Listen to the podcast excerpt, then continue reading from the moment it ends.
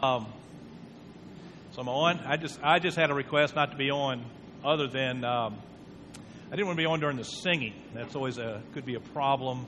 Uh, I often sing on key, but I can't guarantee it. So uh, it's better than my dancing. So, but I'll do neither one of those here today. Uh, we really are excited about being back. Becky and I really miss our time here. We love our church uh, up in Richmond, where we've been members since 1984, except for our three-year stint here. And uh, you know, we visited here. I remember when we moved to Charlotte, we moved uh, into a home off Potter Road, and we went and visited different churches. And uh, this was the second church we visited, and everybody here was just so gracious and, and loving. What was interesting is, is uh, the, David was actually preaching here that Sunday. So uh, the first Sunday we visited and we uh, we really didn't visit any other churches uh, after we came here. Everything was so friendly, and then we just realized, you know, we just needed to make a commitment to a church. Uh, there is no perfect church, but we loved this church, and God blessed our, our time here. You know, as I think, uh, we, are going to look at Revelation chapter 5. Everybody gets mystified about the book of Revelation. Uh, it's nice to be able to preach one sermon on one section of Revelation and not be tied down to have to preach through the whole book, because uh, that would scare me to death. And uh, so we'll look at, at just this one chapter, chapter 5. But one of the things that I really hope that we'll see as we look at this is you know, I think it was Stephen Covey in The Seven Habits of Highly Effective People said something about begin with the end in mind. And so often uh, for us in our lives, we, we have this, um, we get caught up in the day to day. We get caught up in our, the sort of box of our lives. Um, and we forget the end. We forget the big picture. We forget to look, remember things from that sort of 50,000 foot view. Uh, it would be a little bit like, you know, David starts uh, his new work tomorrow up at uh, Carolina Presbyterian up in Locust, uh, North Carolina. I don't know who would name a town Locust, but, um, but there you go. Um, they did before David got there, so uh, it's not his fault. But, but if he gets there tomorrow and, and, it's, and, and he goes and he goes to his desk, he goes to the office, and he's going to wonder all sorts of things, right? You can imagine what he's thinking about. Will he have a stapler? Will he have enough paper clips? Will the Wi Fi work? That's a huge, right? All these sorts of things he'll need to think about. And he will need to think about those things. He'll need to have those things in mind. Where will he put his books? That's a big thing for pastors. You know, where will we put our books? Will there be enough shelves? And uh, hopefully the church will, will fund any other shelves you might need. But but what begins to happen is it would be a huge mistake, wouldn't it, if David began to think that's his ministry. That's his call to determine that he has enough paper clips or that the Wi Fi is working or so forth. Although those things are important. You can even look at it another way. Maybe uh, bring here a Redeemer. You know, the Redeemer is, has been working so hard to, to raise the money it needs, right? To, to, to buy the land that you're buying down the road here and building a new building. And that's an important work that God has called this church to do. But it is not the work that God has called this church to do. Becky and I were thrilled because this week, as we're getting into the big thing, we were, I don't know why, it was just on my mind. It was, a, it was a little bit of a worry. Would we be able to get our visas? I don't know. I'm not on anybody's list uh, or anything like that, but you're just fearful that there's some other Ambrose Winfrey running around, you know, that's done something criminal in, in South America, and so we'd have a difficult time. But God uh, worked it out beautifully. We got the paperwork we needed, took it in uh, to the Colombian uh, consulate in Atlanta on Thursday, and within an hour and a half, we walked out with new visas uh, for Bogota. A real answer to prayer. But getting visas was not the ministry. Although it was something we needed to do in order to accomplish the ministry that God had called us to. And what's often difficult for us in our lives, not only as a church, but also as individuals, is we tend to get caught up, in a sense, in the box of our own lives,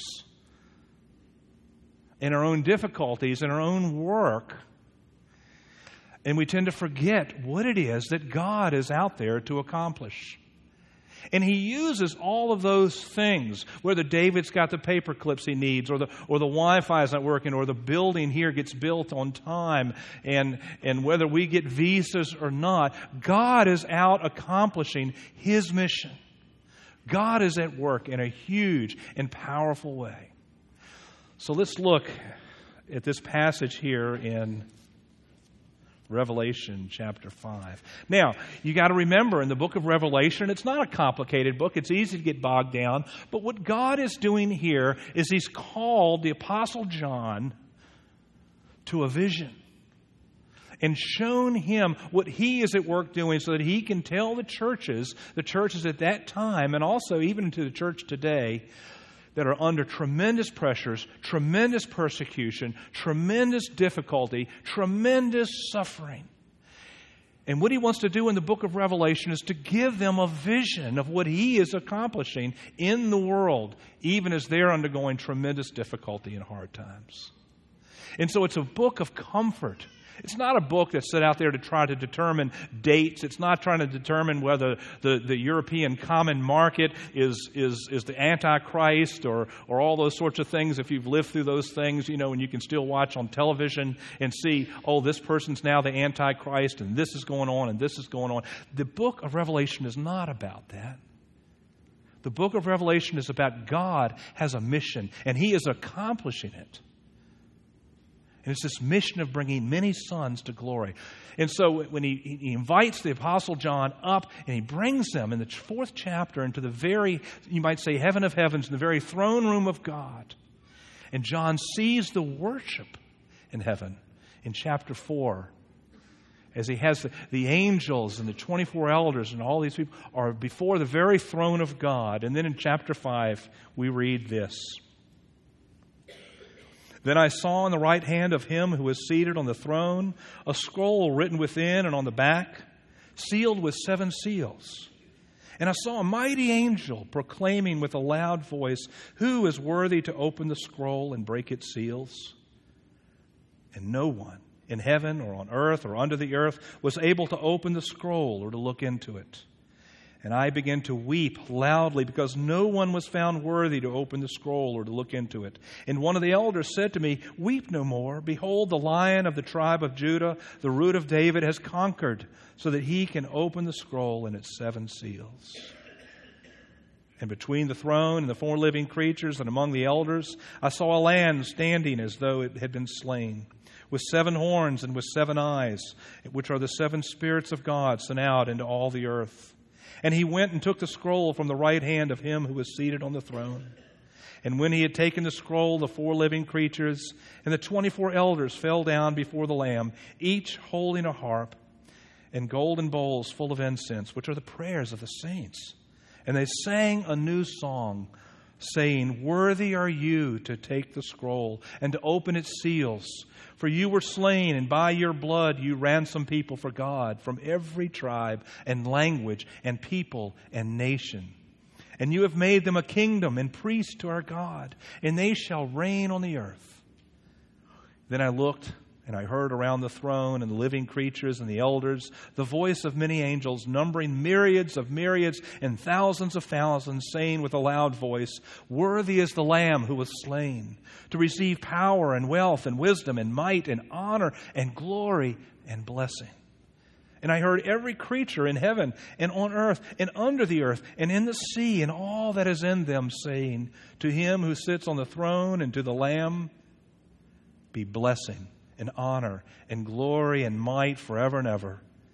And the four living creatures said, Amen. And the elders fell down and worshiped. We pray. Father, I ask you this morning as we come before you to hear your word. Lord, open our ears, open our minds, open our hearts to, to hear you speak this morning through your word. We thank you, Father, that you, you gave to John this, this vision, that you brought him into the, the heavenly of heavenlies to see the worship of heaven and to gain a clearer view to present to your church of your great work, of your mission the mission of the exalted Christ. And Lord, help us today to gain some, some glimpse of that, some idea of what you are about. And we pray these things in the name of the great, exalted, risen Christ. In the name of Jesus, amen.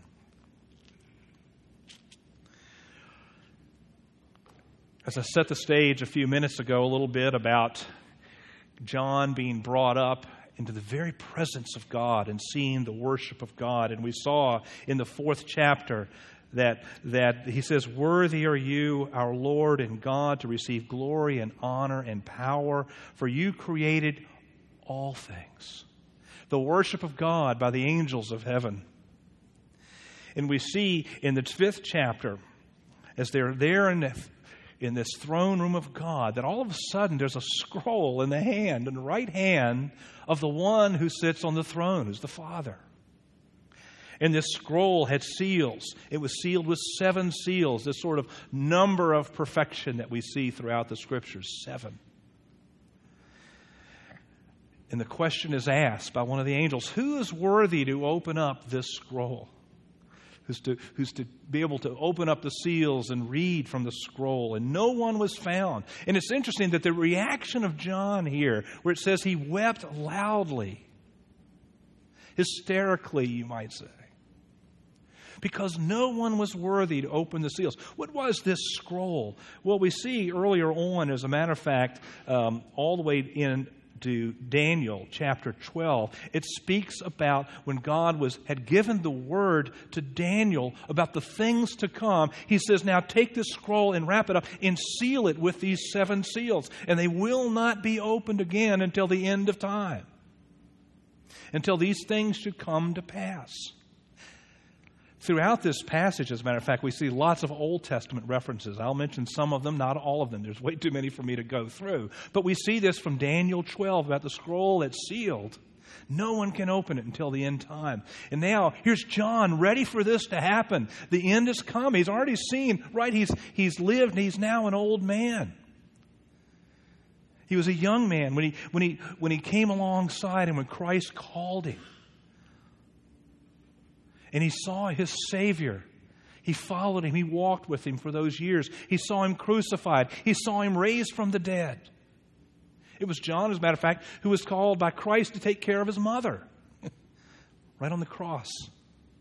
And so now here he is as an old man receiving this, going, When will this come? And the disciples asked this all the way back in Acts 1, right after Jesus had raised from the dead. Said, When's this going to happen? When are you going to establish? When are you going to bring your kingdom about?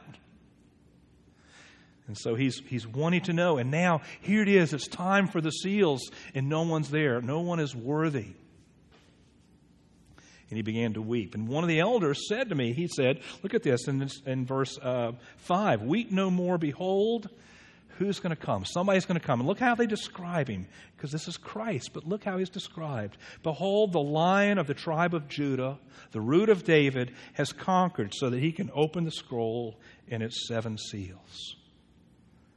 This is who's coming the lion of the tribe of Judah. Again, those Old Testament references. This is the one who's to come. God in his huge redemptive history. Matter of fact, he calls him what? The root of David. Well, what do you think that means? Well, where did David come from? What was the undergirding of David? You can go all the way back, certainly to Adam, and the promise made to Adam that through his seed of Adam, right? The seed of the woman, of Eve as well, that that the, that Lord would come and he would conquer the work of the devil and redeem mankind. And then we see in Abraham that through Abraham and through his seed, all the nations of the earth shall be blessed.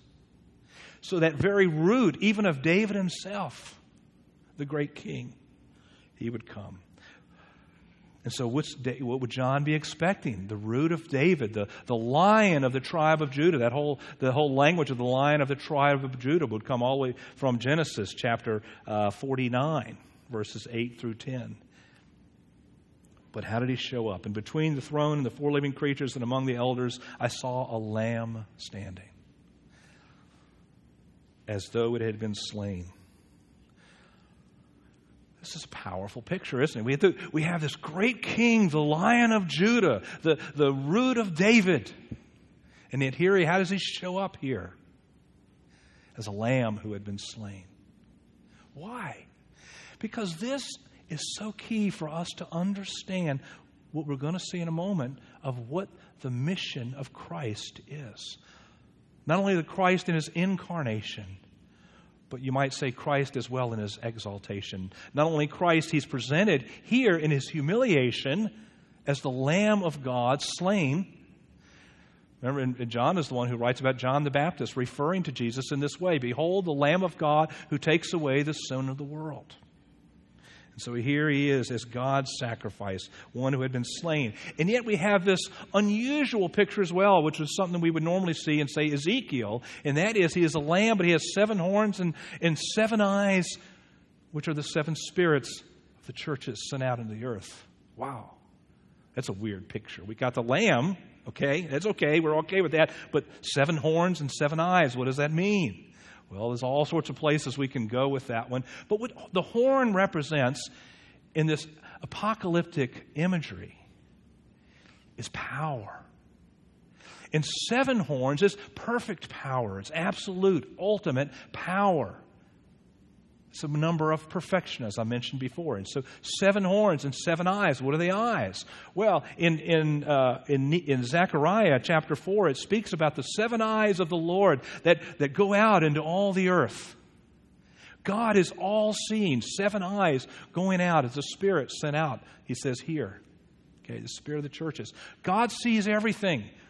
God is all powerful, He's all knowing.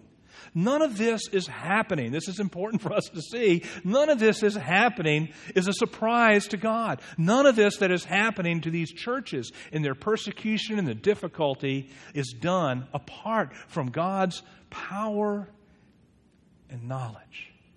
God knows. God understands what they're going through. God hears their cries. As a matter of fact, when, when the, everyone responds now to the Lamb who takes this scroll, how do they respond? They respond in worship. Right? The 24 elders fell down, the four living creatures, and the 24 elders fell down and worshiped, each holding a harp and golden bowls full of incense, which are the prayers of the saints. That's a sermon in itself. We're not going to go there, but it's a beautiful picture, isn't it? That before the throne of God, there are the prayers of the saints, presented as incense to God. A pleasing aroma.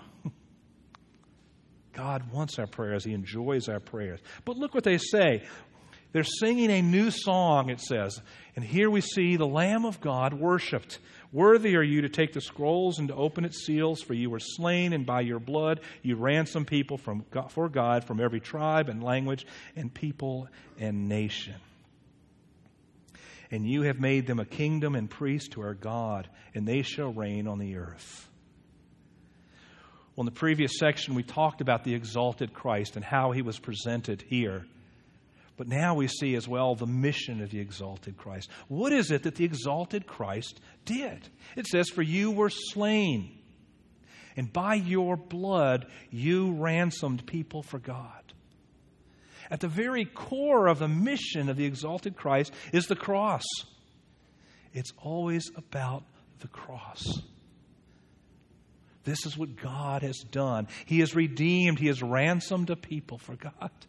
This is an incredible mission. And from where? From every tribe and language and people and nation. This is a beautiful picture. You might say, here we are, you know, with here I am as a representative of mission to the world, but here we are seeing the mission of God to the world. Every single tribe and language and people and nation. Not a few, not just the Middle East, not just North America, but all the nations. This is the call of God to the church. Why is it the call of God to the church? Because it is the mission of the exalted Christ. This is what he has done, and this is what he continues to do. It's a beautiful picture. I know many of you have had this experience as well. But in January, Becky and I had the privilege of, of going for a month to, uh, to Brussels and we spent the month worshiping with a church of Persian, Iranian believers. Many who had come to Christ in Iran and escaped and now were refugees in Brussels. but also many who had come to Christ there in Brussels. And we were part of this worship service where we didn't understand a thing that was going on because the sermons, actually, the sermons were in French and they were translated into Farsi. Neither language do I understand. Okay. Particularly French. No, I'm sorry. Um, tra- but it was amazing to see God at work. We had the same privilege when we went to Uganda a number of times. And, and standing in the midst of pastors and, and others who were worshiping God in Luganda, again, another language, I had no clue. But it was a beautiful experience to see and broaden my own vision of God's mission in the world as I began to see not only what God was doing in a particular place in Richmond, Virginia, where I was, but what God was doing throughout the world. Because this is what he is about, right? He is ransoming people for God from every tribe and language and people and nation. And what is he doing with them? He says, You have made them a kingdom and priests to our God, and they shall reign on the earth. God is building his kingdom. That's what we sang about, I think, in the first hymn tonight, today, right? Is, is that we would want God to build his kingdom, and that's what he is doing. And we're about that as his church. That is our mission because it's the mission of the exalted Christ to build his church. But what does that look like? He's building a kingdom, but he's also building priests. He's calling people to be priests. We now are a part of that mission as we go out and proclaim the risen Christ. But what is the result? What is happening? Well, we first see that what's going on when confronted with the risen Christ. What do they do? The 24 elders and the four living creatures, they worship.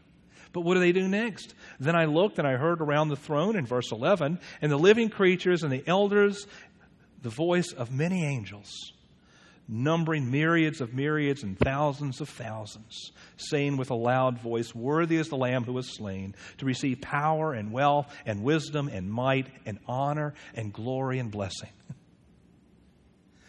this worship is growing. It's not just the 24 elders and the four living creatures now. It's myriads and myriads. It's thousands of, it's millions and millions of angels there. Can you imagine what that sounded like? How wonderful that must have been. It's, a, it's beautiful, isn't it, to sit here and as we sing together, sometimes I just stop just so I can hear the singing and being a part of the singing. That's what I love about congregations singing. Because we're gathered together like they are in heaven. But can you imagine what this is? Myriads and myriads, thousands and thousands, millions and millions of angels gathering and singing this praise to the King. But it gets bigger. Believe it or not, it's bigger. And I heard every creature in heaven and on earth and under the earth and in the sea and all that is in them. Now, not only do you have the, the four living creatures, the 24 elders, and, and the myriads and myriads of angels singing the praises of the risen Christ, but now we have every creature in heaven and on earth under the earth and in the sea and all that is in them. And they gather and say to him who sits on the throne and to the Lamb. Now look at this. Matter of fact, if you ever want to have a debate with someone on the deity of Christ, many people say, oh, I believe he was just a good man. Well, he's worshiped here. And God says, I will give my glory to no other. Here he is. Here's the risen, exalted Christ. Worship to him who sits on the throne and to the Lamb be blessing and honor and glory and might forever and ever. John Piper, one of my favorite writers, said this. He said, he said, The chief end of missions is the glory of God. And then he said this He said, Missions exist because worship does not. What's the purpose of missions? The glory of God. And how is that glory shown? In the worship of God's people. What God is doing here, what, his, what the, the mission of the exalted Christ is to do what? To build the church, to create worshipers. People who, who lift up the name of Christ, just as we see the angels do, as the, as the elders in the church and, and, and all, every creature in heaven and on earth, all called upon to worship Worship Christ. What a beautiful picture that is. And that's what we ought to be about. Not only as a church, not only as not only Redeemer right here in in uh, Union County, and not only in All Saints Church in in uh, Richmond, Virginia, not only uh, churches in uh, Cristo Rey in, in Bogota, Colombia, and other churches all over. This is what all of God's people are about, but it's also what we are about as the people of God in our own lives. So often, as just we live our own lives, we forget this beautiful, large picture of our call as individuals, called, redeemed by the blood of the Lamb, purchased by Christ, ransomed, right, by His blood. Why? So that we may worship and serve and honor and glorify Him in everything we do. Now, I know, I know just as it might be easy for, for to get caught up in, in individual parts of our lives, and that becomes our life. I know many of you out there are, are struggling, are suffering. It often what can happen to us, and I've been there, I understand this, that we can that our lives can be no bigger than the box of our pain. And we can't see out of that box. We can't see out of that prison, you might say, of our own suffering. We can't see out of the, the also, though, the, the, the trap of our own careers and, and all those sorts of things, we get wrapped up and, and everything becomes this big for us. And what, what John is doing, what the Holy Spirit is calling John to do, is to say to the church of Jesus Christ, and hopefully, if I can do nothing else this morning, to give us all just a little bit of a glimpse to say it is much bigger. One of the things I love about the, the, uh, the counseling group out of, out of uh, Philadelphia uh, with Paul David Tripp and Ed Welch and those guys is, is at the core of their counseling, they say this what we really want is we want people to have a bigger vision of life than their own pain or their own suffering or their own difficulties. And as a church and as individuals called by God, we too are called to be a part of the mission of the exalted Christ, which is so much bigger than our own lives. But our own lives are a part of it. And so we would have this same heart. There are other places in Scripture where, where, where it's prayed that, Lord, that you would widen our hearts. And so I pray that the Lord this morning would widen our hearts and our minds to get bigger than just what we see around us and to help at times to give us, and this is what we so often see in the Word of God, that the picture of the world from 50,000 feet, from 100,000 feet, from maybe millions of miles up in the sky. We're the throne of God. And say, This is the mission. This is the vision of the exalted Christ. This is what He is doing. And yes, I know your life is difficult. I know you're in pain. I know you're suffering. I know it's so easy to get caught up in all the details of, of, of pencils and Wi Fi and land and loans and, and who you're going to call because David's leaving and, and what you're going to do tomorrow morning and all those sorts of things. And you've got to deal with them because they're important. But at the back of all that, God is at work. God has a huge mission. You're a part of it. Praise Him. Let me pray for us. Father in heaven, we thank you so much for your mercy, for your grace, for your kindness. We thank you so much, Lord, that you've given us this incredible, awesome privilege to be a part of your work, that you have called us to be a kingdom, to be priests to you. And that in that work, Lord, you've called us to worship.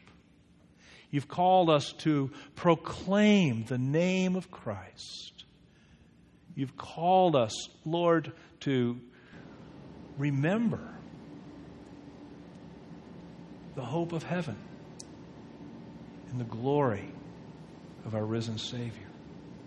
Father, help us, Lord, expand, widen our hearts widen our hearts, that we would be people full of the gospel, to take the gospel to the ends of the earth, so that, Lord, every tribe and language and people and nation would hear the gospel, would hear the good news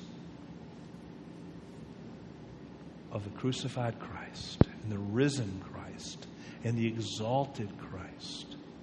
May your name be praised. We pray all these in Christ's name. Amen. Amen. Thank you. Good word.